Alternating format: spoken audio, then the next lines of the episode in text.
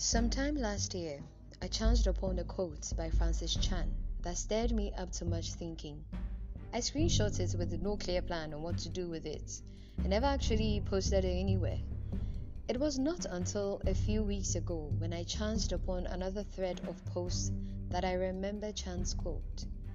To borrow Mordecai's words to Esther, I suppose it was for such a time as this. The quote said, Have you ever wondered if we are missing it? It's crazy if you think about it. The God of the universe, creator of nitrogen and pine needles, galaxies and E minor, loves us with a radical, unconditional, self sacrificing love. And what is our typical response? We go to church, sing songs, and try not to curse.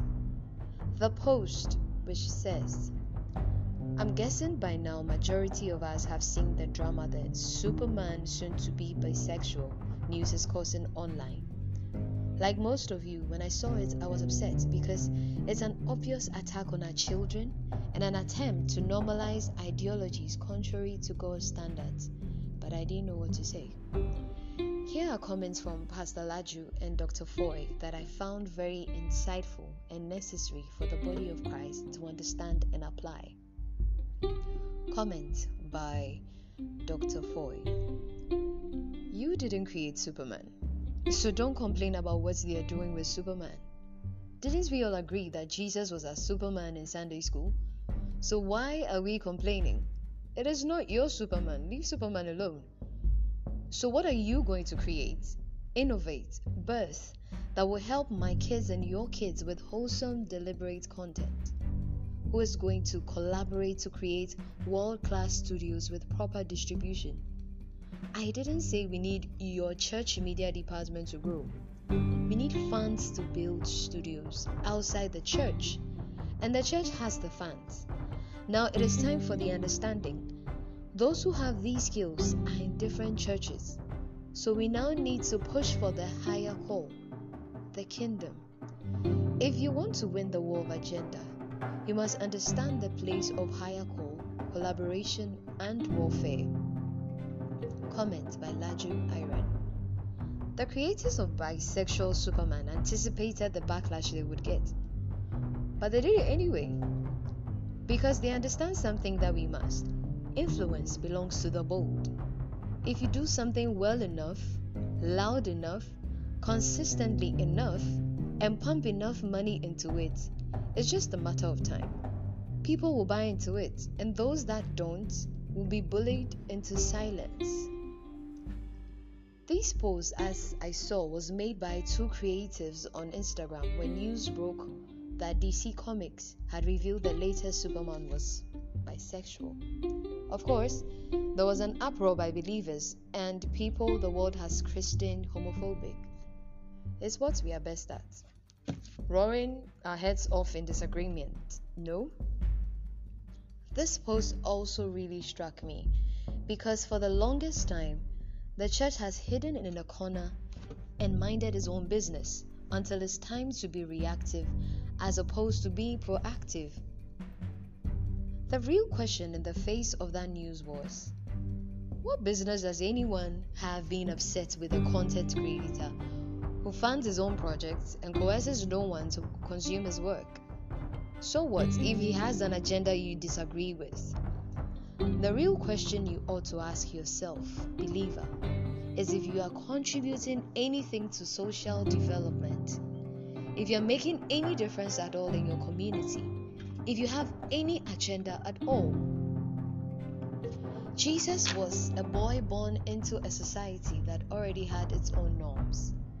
You think that a God who primarily came to make a spiritual interception will concern himself solely with things of the Spirit and admonish his following to concern themselves solely with secret lives, minding their business, and leaving the world to his own peril and destruction? I've heard some actually say that this is the life we are called to because this same Jesus said that we are in this world yet not of it. And Paul says to live a sober life, minding your own business. Was the real intent of these admonishments to live defeated, passive lives, making no real impact and leaving no real legacy? If Paul's admonition is taken in its proper context, we find that he is talking about living a life pleasing to God and finishes up that admonition by saying, and working with your own hands, living in a way that will command the respect of outsiders, not lying around sponging off your friends. 1 Thessalonians 4:11 Message translation. If Jesus' warning will be taken in its proper context, we will find that he speaks of a certain enmity between the world and those who are called to be his own. John 15 and 17. The last thing either Jesus or Paul is advocating for is a nonchalant life, one that cowers to the world in fear of being hated. In actual fact, it is not absurd to suggest that it would take a boisterously bold accession of influence and presence for such enmity to exist in such intensity that Jesus will see the need to make this his final prayer before he ascends on high. John 17. Sadly, we may have lost or perhaps never quite got a grip of what the true interaction of our faith should be with this world. I refuse to call us the church for fear that we will, as we always do, allocate responsibility to this invisible entity called the church, when individual you and individual me make up the church. Do you reckon that Jesus' true agenda the sole purpose of his immense sacrifice and his unending chant about his kingdom, reign, and governance was so that he could establish a group of vibrant young men and women, and hopefully wise old men and women, who gather all day and night only to sing songs, repeat the scriptures to themselves, make merry, and return to the world defeated, lacking any real influence and making absolutely no difference in any aspect of communal living who merely kowtow to the whims of ungodly men who rule the world and call the shots? Will this be the Jesus who categorically tells those who believe in him to be the salt of the earth?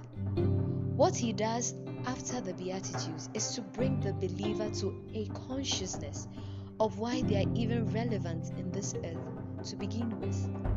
Matthew 5 verse 13, Message translation says, let me tell you why you are here. You are here to be salt seasoning that brings out the God flavors of this earth. If you lose your saltiness, how will people taste godliness? You've lost your usefulness and will end up in the garbage.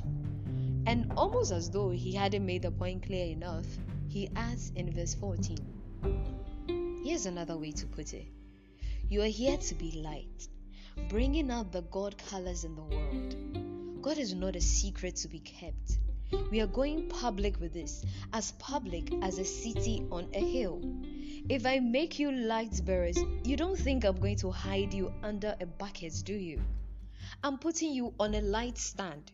Now that I've put you there on a hilltop, on a light stand, shine. Joseph was a man of faith. He was a prophet, an interpreter of dreams. What was Joseph's business becoming prime minister? Not of any meager nation, but of the world's superpower in those times of famine, Egypt.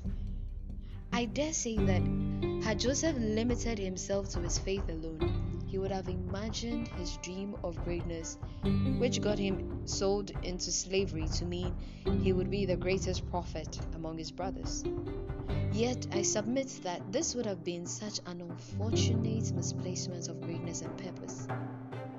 Had Joseph become the greatest prophet rather than a prime minister, the redemption that came to his family and the whole of Israel could never have happened. Genesis 37 to 43.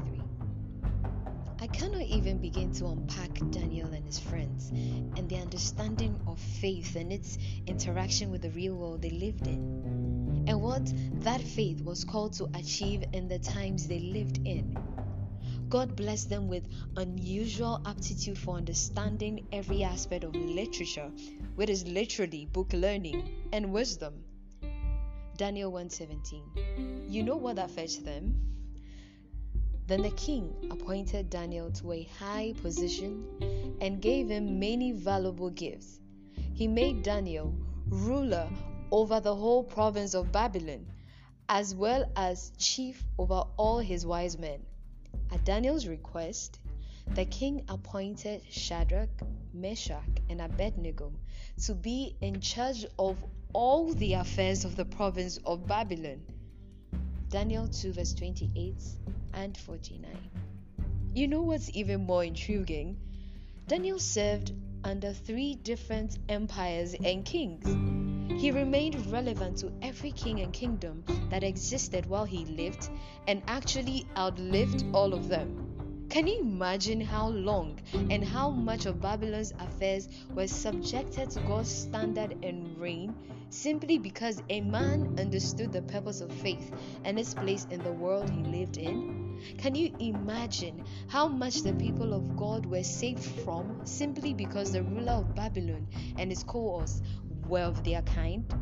Can you imagine how many resources were rechanneled to real needs simply because Babylon was not ruled by evil men. Can you imagine what great misfortune it would have been for Daniel to shy away from governance, from civil life, from real impact and influence? Is it so absurd to us to suggest that rather than spend 40 days in fasting and prayer to overturn the wills and choices of evil men in authority who perpetuate evil from their places of authority. We spend 40 days studying governance and influence in order to take places of dominion and authority in governance. Is it absurd to suggest that rather than climb mountains to pray the Lord to release funds from on high, we understand wealth and wisdom in finances that equip us enough to strategize and build generational wealth that caters for the needs of the church and grows the economies of the societies we live in? In the book he called Crazy Love, from which the quote came, Chan asks the single most important question a believer must answer if this kingdom will make any real impact. He asks, are you hungry for an authentic faith that addresses the problems of our world with tangible, even radical solutions? Or are you satisfied adding on to the countless number of people who have reduced the life, light, and authority that reside in the spirit of every believer? Or you choose only to manifest this life once a week through singing and dancing? By no means am I suggesting that prayer and fasting or fellowship and communion are irrelevant in our journey as believers. Definitely not. I'm the first to encourage anybody to engage in spiritually productive activities, to find sound, believing gospel groups that encourage and support them in their walk with God. The scriptures are replete with admonitions not to forsake such fellowship, that two will always, always be better than one.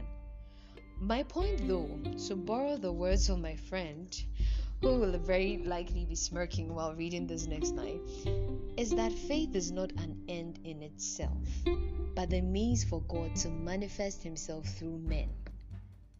Faith was intended and is still supposed to be the means through which the world is salted, through which the world is lighted not only with the gospel, but with public policy, with influence in arts, in finance, in education, in agriculture, in governance, in all things that allow men to have dominion and reign in authority while we await the return of our King.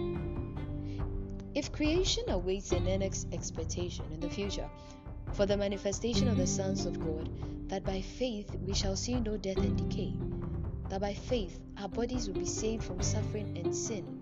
Romans 8. Then I imagine that creation looks on even now in earnest expectation for the manifestation of the sons of God. Creation looks on at us, in whom God has embedded the very life and power of the same one who is to come and rescue us from this vessel of clay. The caption to the post I referenced earlier concludes the matter beautifully. It reads The enemy has left us to build churches while he takes over the media news outlets, our schools, social media, etc. He's left Sundays for us and taken Monday to Saturday. It is beyond crucial that we not only enter those spaces but take control of it, which is not remotely going to be any easy feat. Because, glory to God, we meet on Sundays and are edified, but Monday to Saturday, we are constantly bombarded with content that the enemy is stamping and approving, unknowingly adopting harmful and ungodly ideologies from TV series that we so love, slowly thinking like the world, talking like the world, agreeing with the world, looking like the world. God's kingdom must come here on earth. If you've understood nothing I've said in this piece, understand this one thing your faith was given not for faith alone in itself, but for impact, for dominion, for relevance, for productivity in this very world, amongst and for men, to the glory of the one who has deposited his very self in us. Love, Rad.